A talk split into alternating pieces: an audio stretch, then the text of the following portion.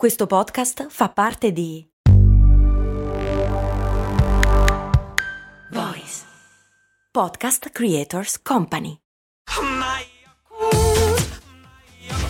Se a volte ti senti così, ti serve la formula dell'equilibrio.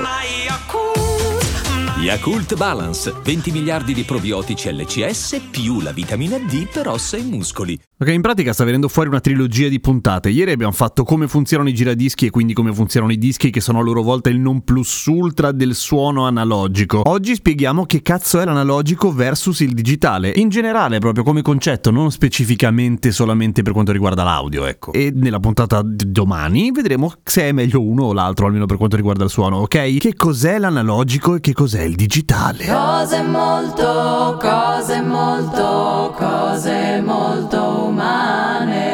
definizione di analogico sarebbe le grandezze che possono assumere tutti i valori intermedi all'interno di un dato intervallo, sto leggendo ovviamente, mentre il digitale, che si contrappone all'analogico, no, è numerico, per cui non possono esserci le sfumature, o meglio, se ci sono delle sfumature, letteralmente per esempio in fotografia, sono rese in realtà da tanti piccoli intervalli discreti che si chiamano, nel caso specifico dell'immagine e solo in questo ovviamente, pixel. Ma andiamo per parti. Allora, partendo sempre dalla fotografia, che è un buon esempio, no? Allora, la fotografia analogica è quella su pellicola, banalmente, ok? In cui c'è un'immagine che viene effettivamente impressa su, in negativo, su una pellicola. Perché? Perché sulla superficie di quella pellicola c'è una serie di composti chimici che reagiscono alla luce e quindi si dipinge così, cioè si dipinge con la luce. Figata, abbiamo inventato la fotografia. La fotografia digitale è diverso, cioè è un quadro con tanti quadratini, i pixel, che possono essere o accesi o spenti, ok? Certo, poi possono essere di diversi colori, ma quello è un altro dettaglio, ma non cambia nulla. Per- andiamo per semplicità, facciamo una roba in bianco e nero molto grande. Possono essere o accesi o spenti, o bianchi o neri, ok? Per cui se devi rendere qualcosa di rotondo o una curva, vuol dire che quei quadratini saranno molto molto piccoli, ma se zoomi, zoomi, zoomi, alla fine si vede che la- l'immagine è scubettata. Perché è digitale, appunto, o numerica, che è un sinonimo, cioè non esistono gli intervalli in mezzo. Ok, lasciamo un attimo il mondo della fotografia e proviamo invece a pensare a una cosa che non c'entra nulla. Provate a pensare alla manopola del volume, roto- quella rotonda dell'autoradio vecchia oppure dello stereo in casa, se ce l'avete ancora, ok? In cui tutto a sinistra è zero e tutto a destra è il massimo e in mezzo ci sono infiniti intervalli, ok? Potenzialmente infiniti, ti puoi spostare di un micron, non avvertirai mai la differenza, ma potenzialmente sono infiniti gli intervalli. Quello è uno slider, cioè un potenziometro analogico. Diverso invece quando alzate il volume della televisione e va per numeri, no? 20, 21, 22, ma non puoi fare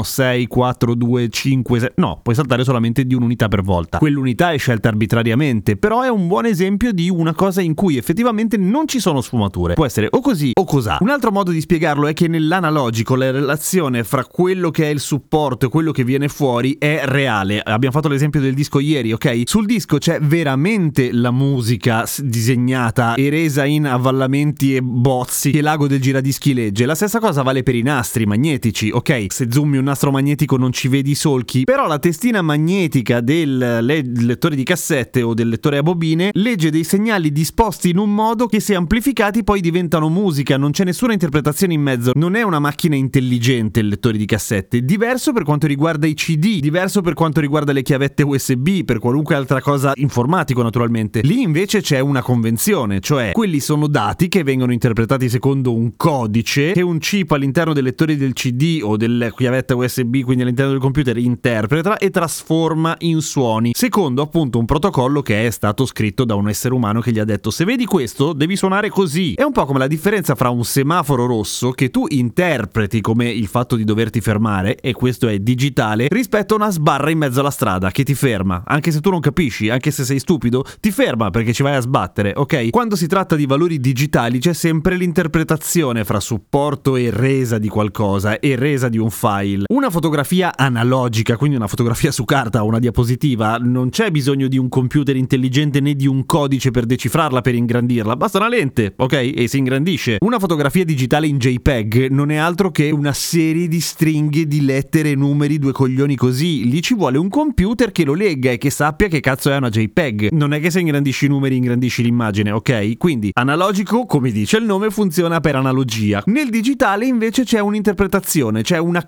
convenzione, c'è un linguaggio che è stato inventato e che viene tradotto da qualche cosa, che sia un chip, una macchina oppure delle regole linguistiche. La nostra voce che canta una canzone è analogica, uno spartito di quella canzone è digitale, nel senso che c'è una convenzione dello spartito e le note possono essere lì oppure a metà fra una e l'altra, ma comunque sono valori discreti. Ci sono le svisate, ok, ma questa è un'altra cosa. Ora, e questa è solo una piccola introduzione perché poi lo spieghiamo domani, qual è la differenza fra l'audio digitale e quello analogico, venendo poi al sodo? Il fatto che un suono analogico, l'onda, la forma d'onda di un suono analogico è esattamente così come vengono disegnate le forme d'onda, cioè a forma di onda, tutta tondolotta, fatta col curviline. Una forma d'onda digitale succede esattamente come le immagini, cioè se zoomi, zoomi, zoomi, zoomi, e lo fai anche un, cioè nel programma con cui sto registrando in questo momento la mia voce, potrei stoppare, poi non sentirebbe più un cazzo, ma potrei stoppare zoomare la mia voce fino ad arrivare a quando la forma d'onda si vede che in realtà è fatta da tanti quadratini, che quindi è tutta scubettata, è un po' fatta come il Lego, quando cerchi di fare le cose rotonde con il Lego, che non vengono veramente rotonde. E lì c'è la grossa differenza. I cultori dell'analogico dicono che quello rende il suono una merda. I cultori del digitale dicono se come se te ne potessi accorgere. Domani vediamo appunto che cosa significa poi nella ciccia. Però la divisione fra digitale e analogico come due mondi in realtà ha applicazioni in una marea di cose del nostro quotidiano, provate a farci caso. Anche un orologio digitale si chiama digitale perché è fatto con i numeri e invece un orologio a lancette è effettivamente analogico perché le lancette, a parte quelli al quarzo che vanno a scatti, ma che comunque possono essere in tutte le... anche quando vanno a scatti ci passano velocemente, ma possono essere in tutte le posizioni possibili in cui è divisibile un cerchio, ovvero infinite. Insomma, di esempi ce ne sono veramente tanti e aiuta anche a fare una divisione nel quotidiano di una serie di cose. È interessante. Seguitemi su Radio Kesten. A domani con cose molto umane.